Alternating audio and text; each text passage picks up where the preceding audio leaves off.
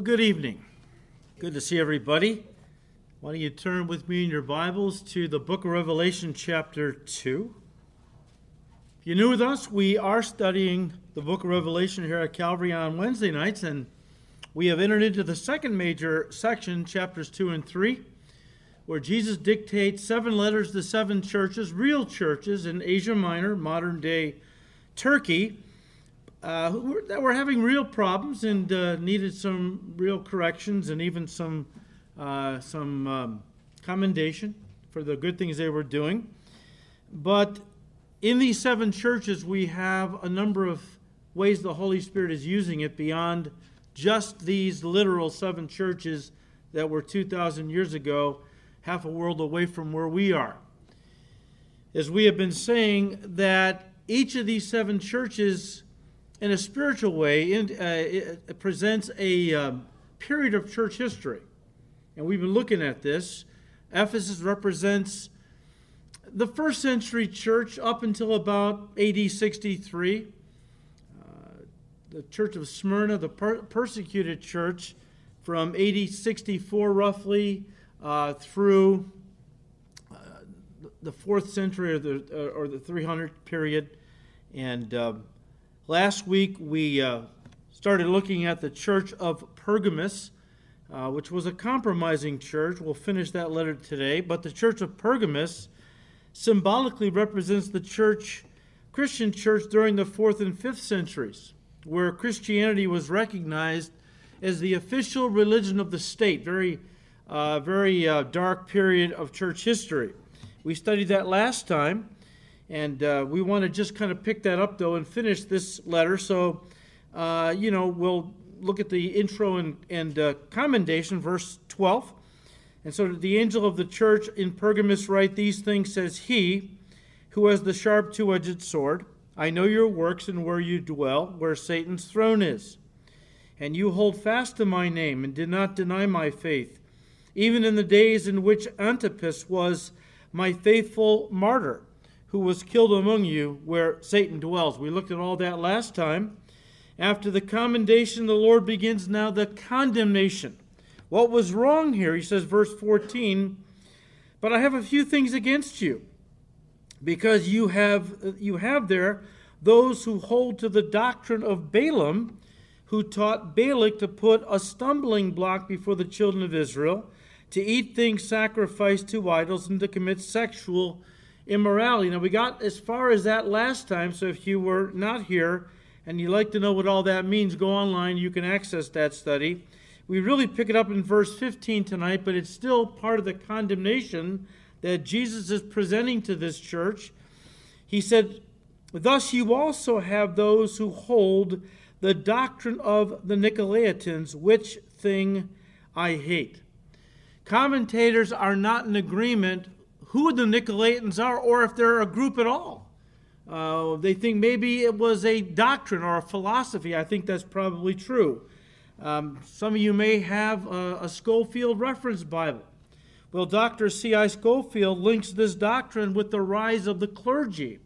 Of the clergy, he said, and I quote, It is the doctrine that is believed, this is what is being said here, he said, It is the doctrine that God has instituted an order of clergy or priests as distinguished from the laity.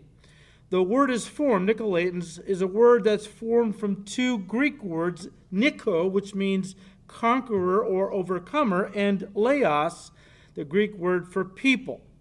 The New Testament knows nothing of a clergyman, still less of a priest, except as all the sons of God in this dispensation are a royal priesthood. In the apostolic church, there were offices, elders, bishop, excuse me, elders who were, the word bishop means overseers. So uh, elders or overseers, deacons, uh, and gifts, apostles, prophets, evangelists, pastors, and teachers. These might or might not be elders or deacons, but late in the apostolic period, that would be the first century period, there emerged a disposition to arrogate. Arrogate is a word that means to appropriate without the right to do so. Uh, emerged the disposition to arrogate to elders alone authority to administer ordinances and generally to constitute themselves as a class between God and the people.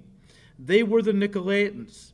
You will observe that what were deeds, remember the letter to Ephesus?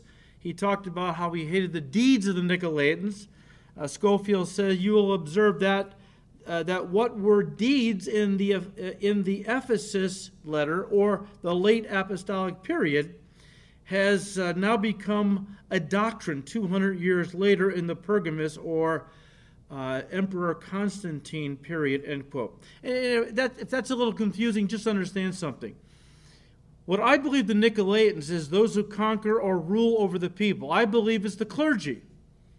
I mean, it's, it's not that God hasn't established pastors and elders as leaders, but the kind of leaders we're talking about we talk about the clergy in some church circles, they are a special group of men who have access to God because normal Christians are not worthy. We need a priest or a special mediator, some man on the earth that God is anointed with special holiness.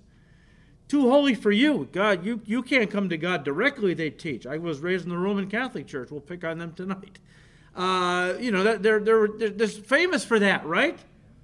The, the Catholic Church still teaches that the average Catholic can't even read the Bible and understand it.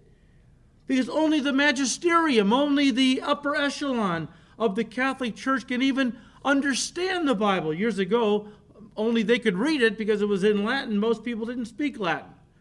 Uh, that changed when they began translating the scriptures into English which the Catholic Church killed many for doing so because they couldn't control the people by forcing people to, to rely on them to tell you what the Bible said. Now they can read the Bible for themselves, and the church couldn't deceive too many people that way if you can read the word for yourself, right?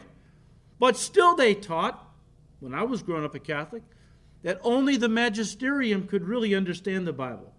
So, you know, these home Bible studies, come on. I mean, you know, that's just ridiculous. You can't get together and study the Bible. Well, Jesus is coming against all that.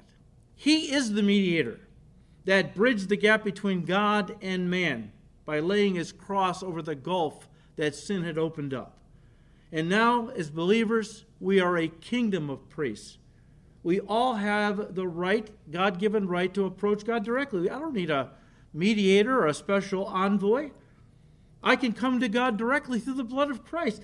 This is what Jesus, I believe, hated so much this doctrine of the Nicolaitans that ordinary Christians were not worthy to come to God directly. That's why Jesus died to bridge the gap between sinful man and holy God. And I believe that really is what's in view here, all right? Now, the correction. Each one of these letters, except for maybe a couple, has a correction after the, com- uh, after the condemnation. Verse 16 Jesus said, Repent, or else I will come to you quickly and will fight against them with the sword of my mouth. Now, this is taken from the vision of Jesus in chapter 1, as we have been saying. In fact, this letter opens up with that very thing. These things says, He who has the sharp two edged sword, verse 12, right? And now he comes back to the, that imagery and says, If you don't repent, I'm going to come uh, to you quickly and fight against them with the sword of my mouth. Of course, that comes out of chapter 1, verse 16.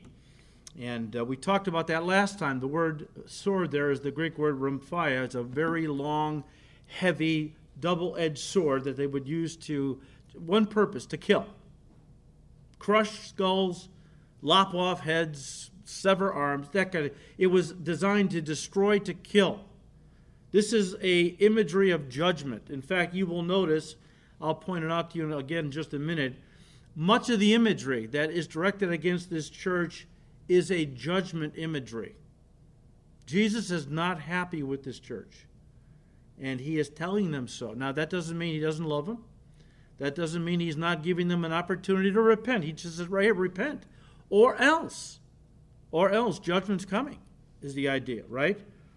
When Jesus talks about coming quickly and fighting against them with the sword of my mouth, he is talking, guys, primarily about the phonies that had infiltrated the church in Pergamus.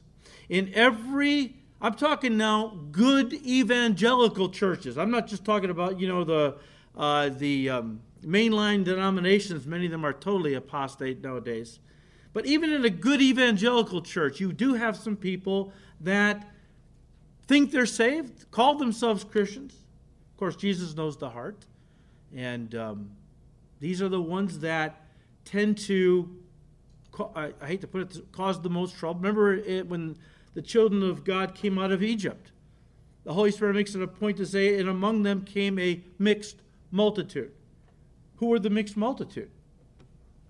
They were unbelievers that attached themselves to God's people because they didn't want to stay in Egypt. Egypt was a loser. Who wants to stay with the losers? The God of Israel just showed himself to be victorious over the Egyptians. And so out came God's true people, and with them came the mixed multitude. Unbelievers that attached themselves to the people of God, but they were the first ones to murmur and complain in the wilderness, to drag God's people down. The unbelievers, the tares among the wheat, as Jesus described it, he said, and we talked about this last time with the letter to Pergamus, or I'm sorry, we're finishing it today. Uh, Pergamus means mixed marriage. And Satan felt if I can't beat him, I'm going to join him. And so he tried to use the world to crush the church and destroy it. It only made the church stronger, so he decides to marry the church with the world, or marry the world to the church. And that's when the church became the state church. It's never good when the church marries the state or the government. Okay, we talked about that. And um, but inside any good church, you're going to have a mixed multitude. You're going to have some tares that Satan has sown among the wheat. And they're the ones that water down the church. They're the ones that murmur and complain. They're the ones that Satan can really use to sow division because they're not saved.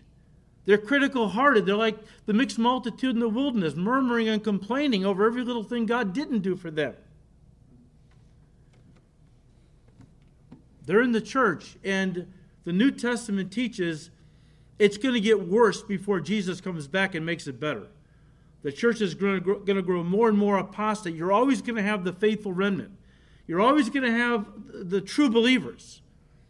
But the closer we get to Christ's return, the more the devil's going to try to sow into the church. It is these false brethren.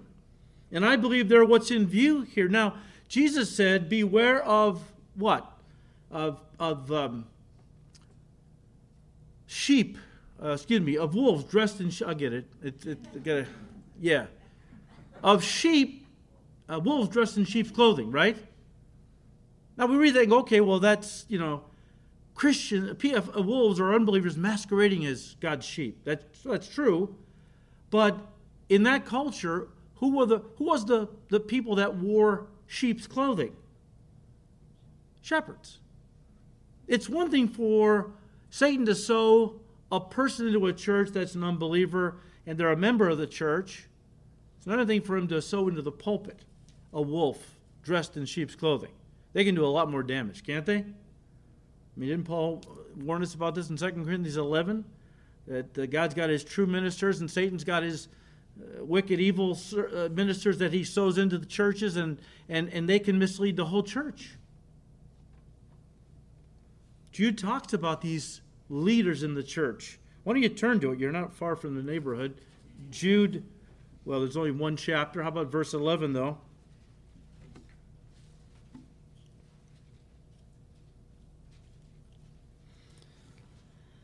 And he has uh, false leaders in mind, but it could be any false person masquerading as a Christian. Jude 11 Woe to them, for they have gone the way of Cain, and have run greedily in the error of Balaam for profit, and perished in the rebellion of Korah. These are spots in your love feast. They're, they're cancer among the body. They're, they're satanic plants. They're a disease designed to spread and corrupt and destroy the entire body. Um, these are spots in your love feast while they feast with you without fear, serving only themselves. They are clouds without water, carried about by the winds, late autumn trees without fruit, twice dead, pulled up by the roots, raging waves of the sea, foaming up their own shame, wandering stars for whom is reserved the blackness of darkness forever. Well, that's quite a little string of metaphors there that's designed to kind of communicate uh, who these people are and how bad they are. Well, verse 17, we move into the call and the challenge. The call and the challenge. He who has an ear, let him hear what the Spirit says to the churches. To him, or her, of course, who overcomes, I will give some of the hidden manna to eat. Now, we all know that God fed the children of Israel with manna during their wilderness wanderings, those 40 years, and then commanded Moses, well, this was before the 40 years was done, of course, uh, but he commanded Moses to put a pot of manna uh, inside, hidden inside the ark as a reminder to future generations how God had fed his people all those years in the wilderness. Of course, that manna was really, but you realize God never called it manna. He always called it bread from heaven. Okay, the people called it manna. It's a derogatory term. Means what, what is it? What is it? They walked out of their tents that first morning and it's laying on the ground. They go, What is it? Manna. And it stuck, okay? Uh, but it was really never God's word. He always called it bread from heaven. And you don't want to know why? Because it represented Jesus Christ. It represented Jesus Christ. In fact, we don't have to guess that. He told us that, that the manna was a type of Christ. Turn to John 6.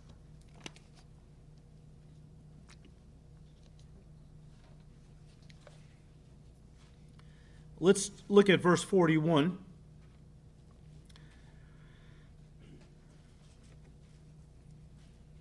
John says the Jews, a reference to the Jewish religious leadership, then complained about him, about Jesus, because he said, I am the bread which came down from heaven. Verse 48 I am the bread of life. Your fathers ate the manna in the wilderness and are dead. This is the bread which comes down from heaven, that one may eat of it and not die. I am the living bread which came down from heaven. If anyone eats of this bread, he will live forever. And the bread that I give, that I shall give, is my flesh, which I shall give for the life of the world. And later on, he says, If you don't eat my flesh and drink my blood, you have no part in me. And that was the statement that caused many to leave and follow him no more because they thought he was talking about cannibalism. And no, what he was saying is, You've got to eat my body, drink my blood. The Catholics are wrong. It's not the Eucharist he's talking about. He's speaking symbolically. He's saying, just like you eat food and it enters into your stomach and is assimilated through every part of your body, becomes one with you. You've got to believe, that's what it means to eat of me.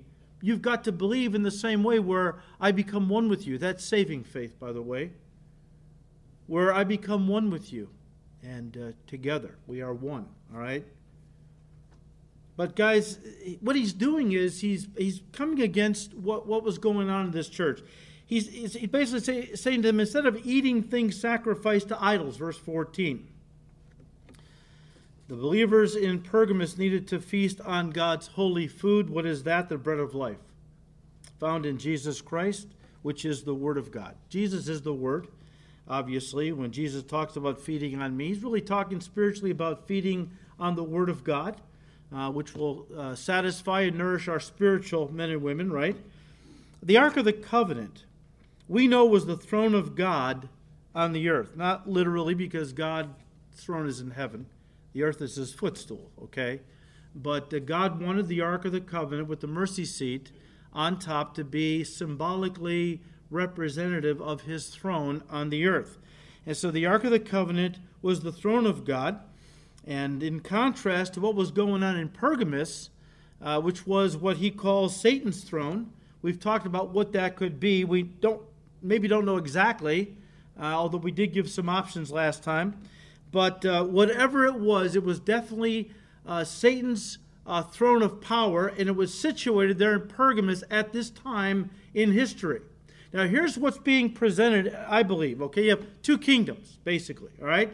You have the kingdom of God, represented by the throne of God in the earth, the Ark of the Covenant, and then you had whatever was going on in Pergamus, which Jesus said twice in verse 13 is where Satan dwelt, his throne.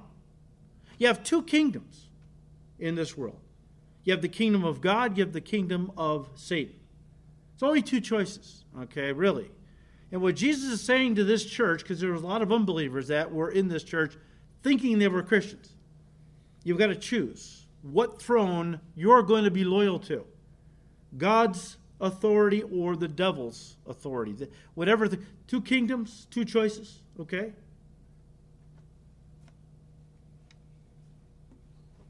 He talks about the hidden manna. The man is Jesus, right? Jesus is hidden because where is he right now? He's in heaven. He's ascended back to the Father, seated at his right hand.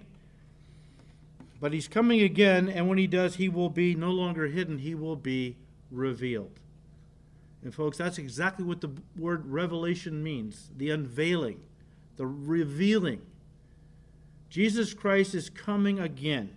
Right now, he is hidden from the world, but when he comes, he will be revealed, and those who have accepted him in truth will then be allowed to feed on him. I'll give you to eat some of the hidden manna. Uh, that's just a way of saying that they're going to be able to have fellowship with him, oneness with him, not just during the kingdom age, but for all eternity. Verse 17, again, he who has an ear, let him hear what the Spirit says to the churches. To him who overcomes, I will give some of the hidden manna to eat. And I will give him a white stone, and on the stone a new name written, which no one knows except him who receives it. Now, the white stone, if you read some commentaries, commentators have different opinions or ideas as to what uh, this white stone could be. And they will point out that Back then, a white stone was used in a court, a white stone and black stone were used in a court of law to determine a verdict. So, you know, if you thought the, the, uh, the um, uh, person on trial was innocent, you'd cast a white stone. Guilty, a black stone, that kind of thing. It was also used as a symbol of victory in athletic competition back then. The winner would get a white stone oftentimes. It was an expression of welcome given by a host to his guests. So if you came to a person's house uh, for dinner or something back then, often he would give you, as a sign of respect, uh, a white stone. It was used in a secret ballot back then. A black stone was no, a white stone meant yes. We even see this, uh, we still refer to this practice today when we say someone has been blackballed, rejected, right? However, the stone that Jesus mentions has a name written on it. And on the stone, a new name written, which no one knows except him who receives it. Author Mark Hitchcock had this to say about what he believes this white stone uh, is. He said, and I quote, It was common in that day for a ticket to the theater, a special banquet, or some other event to be issued in the form of a white stone with a person's name on it. These stones admitted the bearer to the event. To the event, I believe that given the context, which speaks of eating the hidden manna, the reference to an admission ticket to the future messianic banquet makes the most sense. Every believer will receive his or her special ticket to the messianic feast with a new name written on it that no one knows but the individual and the Lord. End quote. And I kind of like that. I think it's probably right on. Thus, Jesus was, if you kind of combine all those uses for white stones back in the first century, Jesus is saying if you turn away from paganism, compromise, and the Pergamus mentality, in other words, if you get really talking to a church, but there's a lot of unbelievers in this church. If you turn away from this Pergamus way of thinking, the compromise, the paganism, Someday I'm going to give you a white stone, which will mean you're not guilty, you're victorious, you're accepted, you are welcome in my heaven. But this stone's going to contain a new name. Again, written on it from Jesus. Given written the name written on it from Jesus, given to every person as they enter into heaven, right? A name so personal that only the person who receives it will know what that name is. I personally believe that it will contain something like maybe a pet name. A pet name. Kind of name you would give your spouse, you know, something very intimate and personal, something you wouldn't really share with anyone else. Very private, very personal. Isn't it interesting that Jesus has got a little pet name for all of us? You know, I shudder to think what mine is, but, uh, you know, a little pet name that uh, it's really just kind of endears each of us to Him. And uh, it's so personal and intimate that we're going to keep it to ourselves. Okay? Guys, let me just say this. The church in America today, for the most part, not all of it, but for the most part, is a compromising church. That's what the church of Pergamus was all about. They were a compromising church.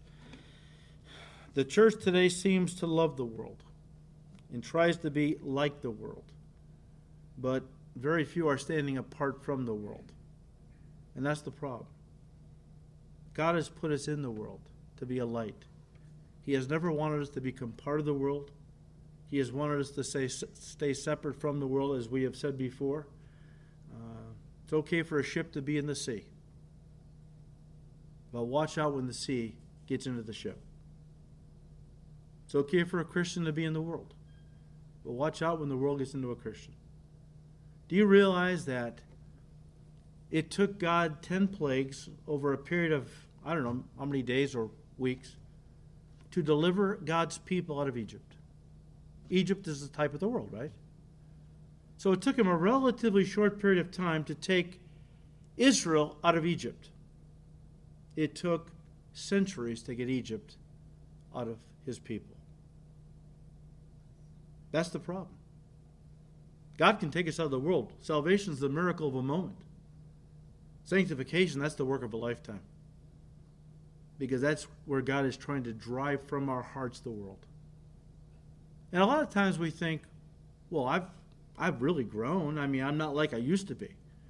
And so we think, well, you know, I don't know what we think percentage wise, but, you know, I used to be 100% in the world. Now I'm only 80%. That's good, right, Lord? No. Any leaven leavens the whole. You know? I mean, Jesus Christ is 100% holy. And he wants holiness from us as his people.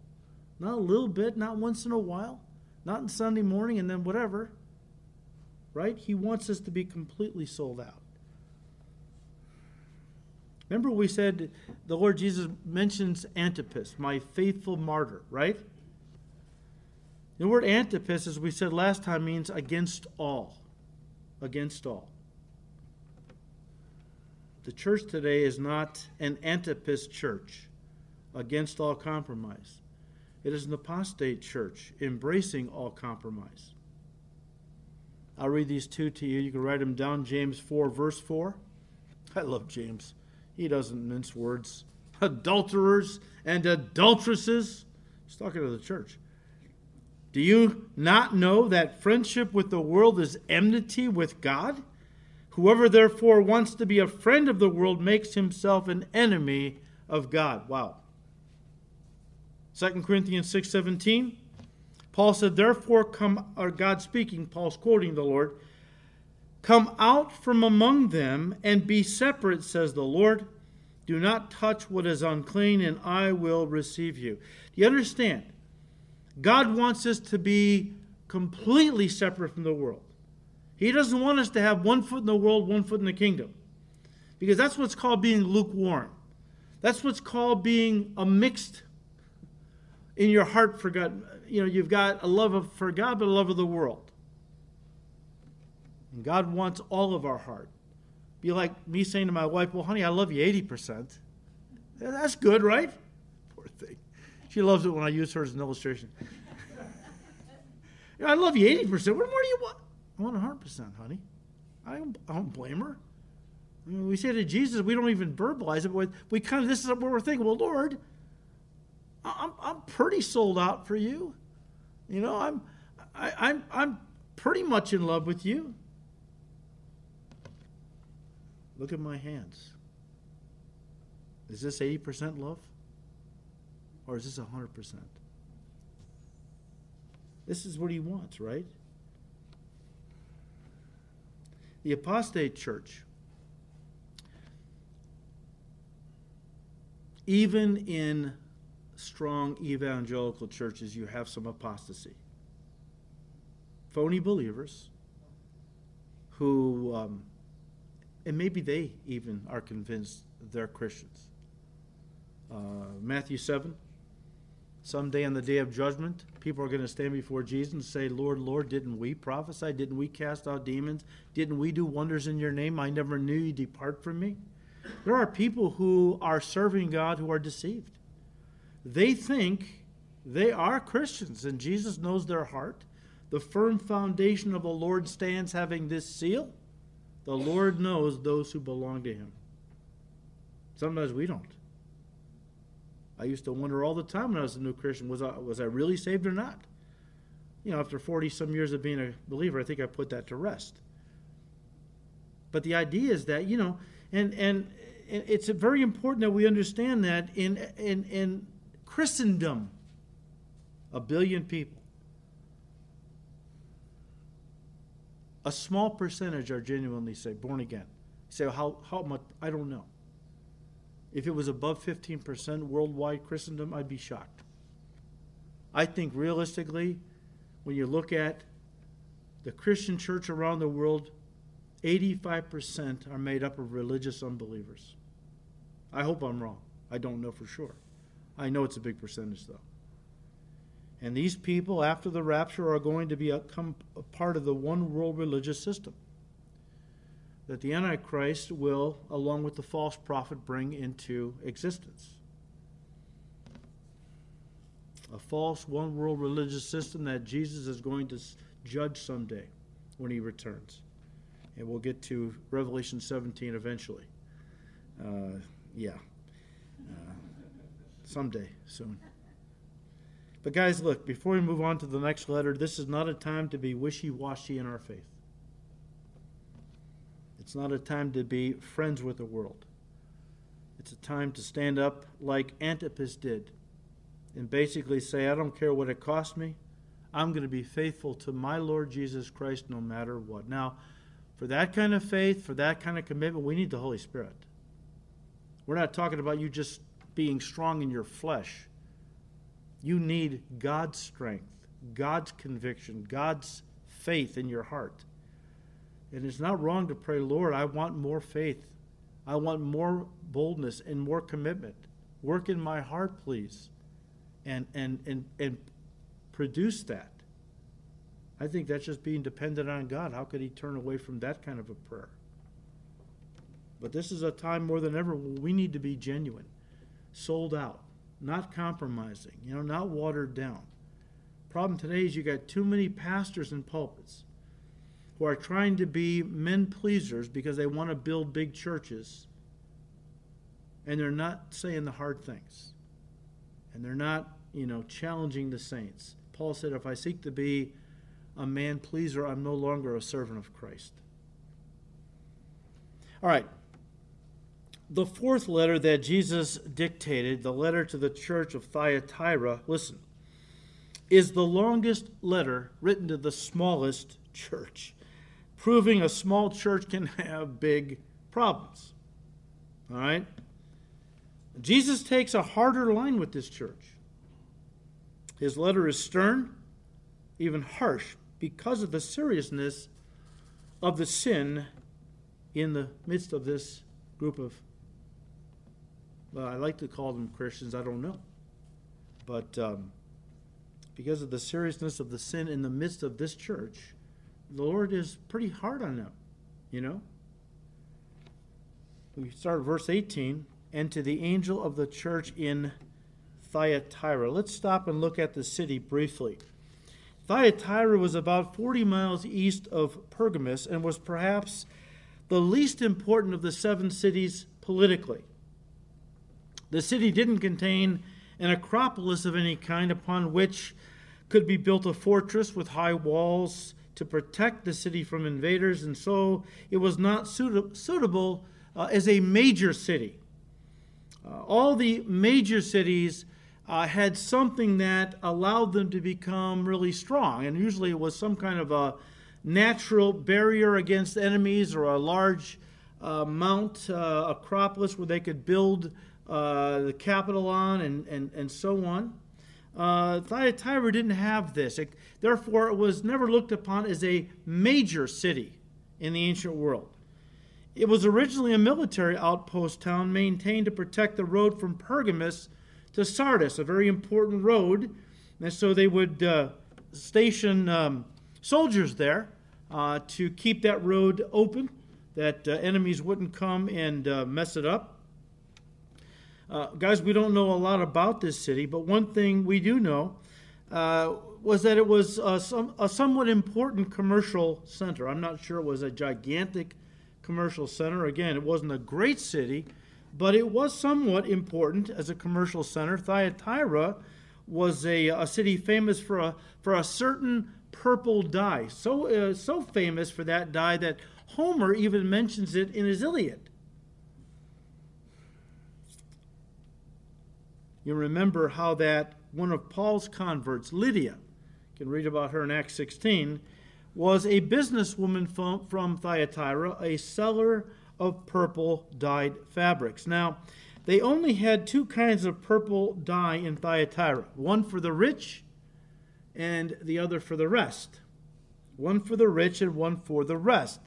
They used to extract the expensive purple dye one drop at a time from a tiny shellfish called a murex. It was a very costly procedure, so only the wealthy could afford to buy fabrics dyed with this purple dye. Now, as they usually do, they had a cheap Kmart version. For all the rest of the folks who wanted to look like they were rich, it was made from the madder root. You know, you know that cheap copy. You know the expensive stuff, how that looks so good. Then they have a cheap knockoff, and it's like, okay, well, you know, that kind of thing. But that was uh, the other purple dye, all right? The city boasted uh, a special temple to Apollo, the sun god, which could explain why the Lord Jesus introduced himself as the Son of God. Interesting little play on words. The only time in Revelation where this title is used, the Son of God. Thyatira was also noted for its numerous guilds. Now, we talked about the guilds we studied the letter to Smyrna, and uh, these were roughly the equivalent of today's labor or trade unions. Much of the pressure faced by the Christians in Thyatira came from the guilds. See, you couldn't hold a job, you couldn't have one of these jobs of one of these guilds, uh, or a business that. Um, uh, was run using uh, tradesmen. All right, you couldn't you couldn't um, uh, have a job or, or run a business if you weren't a member of one of these guilds. Say, okay, what was the problem? Well, every guild had a patron god or goddess. Every day they would start their day by pledging allegiance, worship to this pagan deity. Well, the Christians in Smyrna wouldn't do that. That's why they were so poor and they had to trust God for everything they, they needed to live. That's why they were so strong. They were always on their knees asking God to provide. But uh, throughout the year, there were various feast days to these different pagan deities. And uh, they would offer, well, often numerous animals because the guilds were big uh, having many people oftentimes. And so they would uh, have one of these gigantic feast days. They would offer numerous animals to the pagan god whatever, or goddess, whoever it was. And then they would have a big barbecue. And they would all eat the meat sacrificed to this pagan deity because in that culture, if you ate meat sacrificed to an idol, they believed uh, you were becoming one with that god or goddess. Again, the Christians didn't want to do that, although Paul did say, look, food is food. All right? I mean, you know, whether it was sacrificed to an idol or not doesn't matter. It's just food. All right? But if your conscience really bothers you, then don't eat it. Don't eat it. All right? But these feast days were not only designed to sacrifice animals to these gods and then people would get together and eat the meat and become one with these gods. There was always then the worship of these gods incorporated into these feast days, and a lot of these worship uh, uh, things were nothing more than sexual orgies. A lot of these gods and goddesses were fertility gods and goddesses. They were worshipped through sexual practices. And that was one of the big draws. But the Christians in Smyrna wouldn't participate at all. But something was going on in Thyatira that I want to point out, all right, along these lines. Again, Christians faced the dilemma attending those feasts. If they didn't, they would lose their livelihoods. And how some in the church in Thyatira were handling this situation was of great concern to the Lord Jesus, and he brings it out. Let's look at the church briefly. We looked at the city. Um, as in the case with the churches of Smyrna and Pergamus, the Bible doesn't record the founding of the church at Thyatira. According to Acts 16, verse 14, we read a woman named Lydia from the city of Thyatira, a seller of purple fabrics, a worshiper of God. Well, we know she was converted under Paul's ministry when he was at Philippi. She was in town selling fabrics that had been dyed with a special dye. In Acts, she got saved. In Acts 16, verse 15, it records that the members of her household also came to saving faith in Jesus Christ and we're baptized. Now, many believe that it was Lydia's influence, and maybe she was used by God to spearhead the establishment of a church there in Thyatira. That was her hometown, and she was a very influential gal. I mean, she was a good salesperson. Uh, we can see how, from the way she handled the uh, the apostles and kind of convinced them to, you know, come to her house. And she was just one of those kind of gals that was good at what she did. And uh, but other commentators believe more likely uh, the church in Thyatira was started as an outreach from Paul's ministry in Ephesus, where he spent three years. And from there, we read in Acts 19, verse 10, many disciples went out throughout that whole area, and Thyatira was not far from Ephesus, so uh, they believe that one of Paul's disciples uh, founded the church there. Uh, verse 18. And to the angel of the church in Thyatira, write these things, says the Son of God, who has eyes like a flame of fire and his feet like fine brass. Now, again, guys, this comes out of the vision of Jesus that John saw in chapter 1, verses 14 and 15. We've talked about this when we studied chapter 1. The eyes of fire. That's just a symbolic way or a spiritual way of speaking of Jesus' searching, penetrating vision of judgment, how he searches out sin. Hebrews 4:13 Nothing in creation is hidden from his sight, but all things are open and naked in the eyes of him to whom we must someday give an account. So Jesus sees all, and this is a reference to, by this uh, eyes of fire, in other words, piercing, penetrating gaze that sees all sin, right? His feet talks about his feet like fine brass. In those days, uh, kings in ancient times sat on elevated thrones. And the idea was that that was purposeful because those that were being judged by this king would always be beneath the king's feet. Thus, the feet of the king came to symbolize his authority. His authority.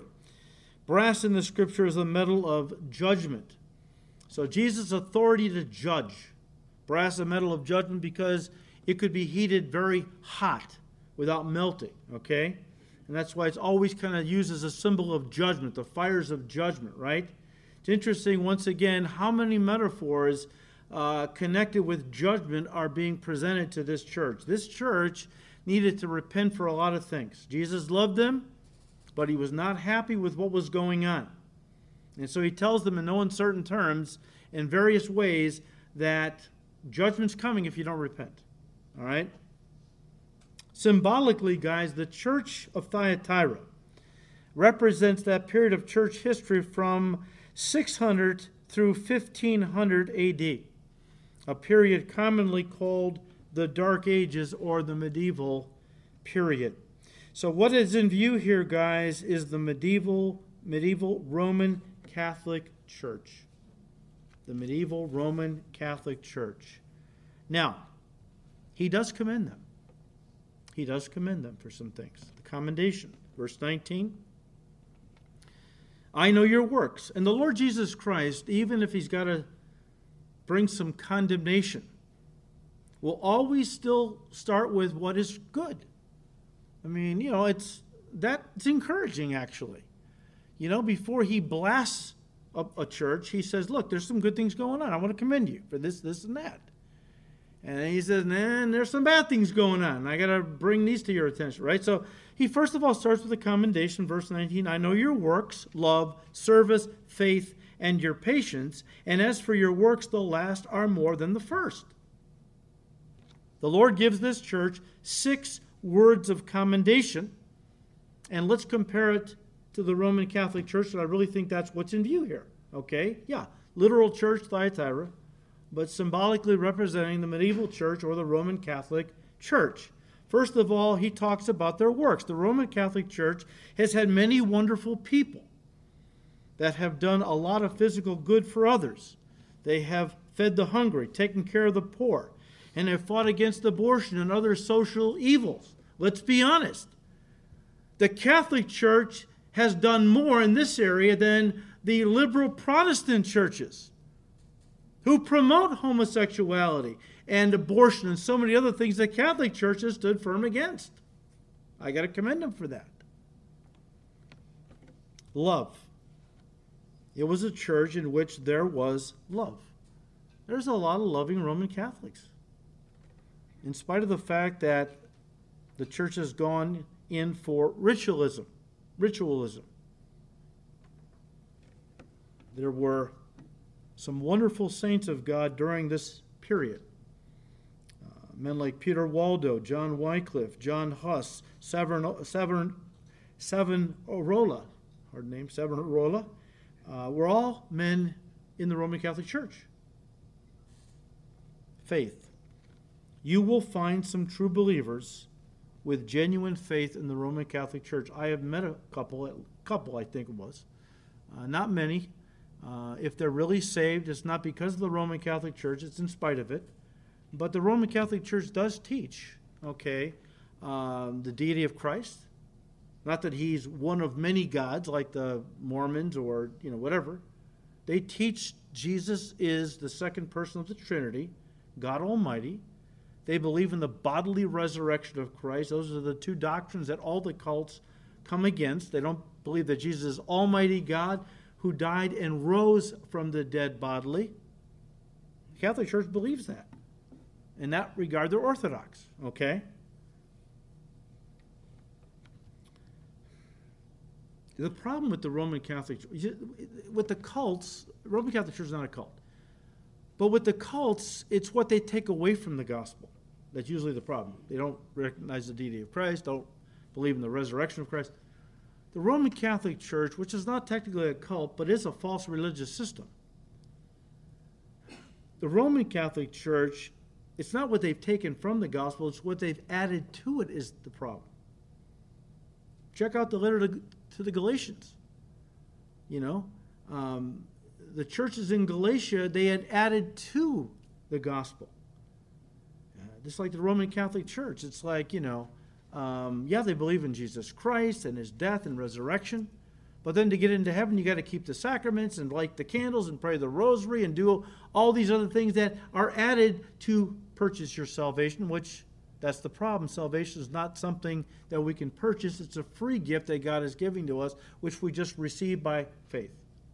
The Catholic Church tries to mix works in with grace. Grace means a gift. But you can't have that. You can't have grace meaning a gift when you're trying to teach salvation by works. So the Catholic Church has redefined grace to mean works. In the Catholic Church, the theology of grace is that you receive little installments of grace according to your works. So every time you go to Mass, every time you light a candle, every time you pray the rosary, every time you give an alms to the poor, you earn little installments of grace that, if you keep going, they accrue to a point where someday you can purchase your salvation. Indulge me to use this illustration one more time. Some of you young folks will have no idea what I'm talking about. When I was a kid, there used to be something called green stamps. Green stamps. Every time you bought something at the store, depending on how much money you spent, you would get a certain amount of green stamps, right? And you could, they always had books there behind the counter, and they would give you these books, and you would lick and paste into each of these pages the green stamps, right? And I don't know how many pages each book held, 30 or something, right? And you would and you'd fill up these books, and then they had catalogs that you could use your green stamps to purchase uh, a new grill, a bike for the kids, you know. So you know you could, they were called redemption centers. You remember that, right, guys?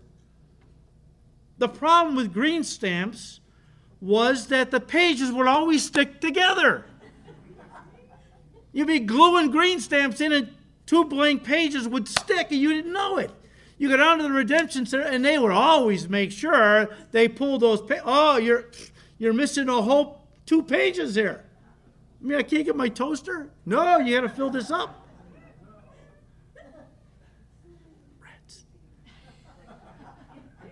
And, and, and that's how I view the Roman Catholic theology. Everything you do, every work you do, it's like pasting little installments of grace into your redemption book. But how much is enough for salvation? The church doesn't know. If they could, if they would just tell you, well, to get into heaven, you need, you know, five thousand good works. I, you know, we'd work towards that. They don't know. And there's always the danger, and they'll tell you this, where, you know, you present your your works to the Lord. He's like, you're missing a couple pages here. Sorry, you know. I, I, how do you have peace living under that kind of a system? You, you can never rest. You can never have peace because you'd always be worried that you didn't have enough good works to get into heaven. But when your theology of salvation is you just believe in Jesus, He did all the work,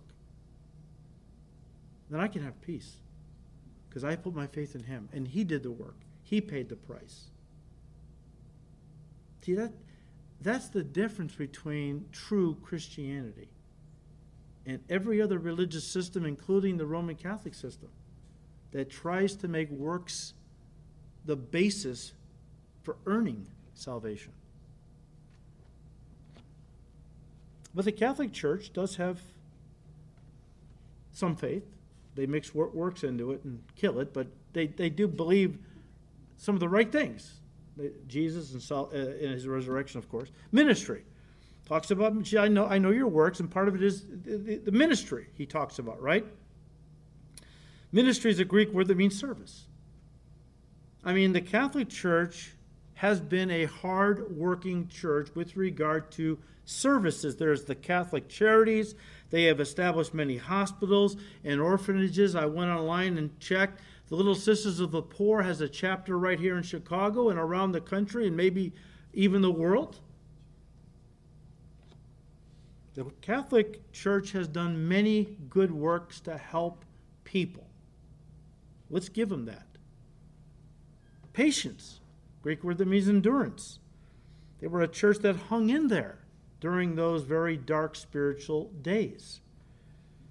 And as for your works, Jesus said, the last are more than the first. Guys, this is a church that's, whose works increased rather than diminished over the centuries, which begs the question how could a church so full of good works be so far off doctrinally? See, that's the thing. We think, well, all those good works, that, that has to mean they're saved, right? No. Ephesus had a lot of good works. Jesus said, You work to the point of exhaustion, but I have this against you. You left your first love. Now, that church was a saved church, but they had moved away from Jesus. They had left their first love. This is a church that has many unbelievers in it. And if you talk about the Roman Catholic Church, it fits perfectly. Again, the question is if this church, their works increase rather than diminish, well, how could a church so full of good works be so far off doctrinally? And the reason is because their good works were not rooted in the Word of God. Rather, their church was rooted in social causes. Not that that is wrong to help the poor and feed the hungry and clothe the naked and whatever else uh, you do to help people. Nothing wrong with that. The problem is Jesus doesn't want works, he wants our hearts. And after he has our hearts, in other words, we're genuinely saved, all the good works that we do for him are a, are a um, uh, you know, a fruit of our love for him. The problem is, so many churches are offering God works, works, works, works, and they don't really have genuine saving faith. They think, and we're going to see this with the letter to, uh, to uh, Laodicea uh, pretty clearly, but there's a lot of churches and a lot of Christians that think that all God wants from them is to go to church, read the Bible, pray, uh, you know, and, and, and help out the local soup kitchen or whatever. And in their minds, works equals I'm right with God. When in reality, you could be working yourself to the point of exhaustion working in the church and still not know Jesus. This is the danger of religion. Somebody has said years ago that religion is inoculative. It, uh, it gives you just enough self righteousness that makes you, uh, you know, uh, immune to God's righteousness. In other words, you have a form of godliness, right? You try to talk to a, a, a churchgoer, like, like a Roman Catholic. How many Roman Catholics have you talked to? I know I've talked to them that believe because they well, baptized and they go to church and pray the rosary and they go to church and do works, they're right with God. See, they're lukewarm. That's the hardest person to reach for Christ because they have a form of godliness. If they were a biker, you know, cussing up the wallpaper off the wall or something else, no pretense, they're, they're not a Christian, they don't make any bones about it, at least you know what you got. You can share Jesus with them, and either they receive him or they reject, reject him. But a religious person, like a Roman Catholic, I know Roman Catholics who go to church every day of the week. And when you talk to them about salvation, they get hostile that you would even suggest they're not right with God. Look at the works I'm doing. Lukewarm. I wish you were either hot or cold. Hot, on fire for the Lord. Cold, total pagan unbeliever. Lukewarm, but you're lukewarm. That's the hardest person to reach. I'm not teaching about Laodicea tonight, so, um, but you get you understand, right? We'll have to leave it there, guys. We'll have to leave it there and um, pick it up next week. There is some stuff coming that you want to miss. This church, if it really does represent the medieval church, the Roman Catholic Church, there are some stuff coming up that'll blow your mind. Remember, we said every name means something? Every, the meaning of every one of the names of these churches feeds into what was going on in that church. What do you hear what Thyatira means? It'll blow your mind. So we'll get to that, God willing, next time. Father, we thank you, Lord, for your word. Of course, it is a light that lights our path through this dark world. Give us grace to always walk in the light of your truth. And Lord, we ask that you would continue to bless these studies in your word for your glory. We ask all this in Jesus' precious name. Amen.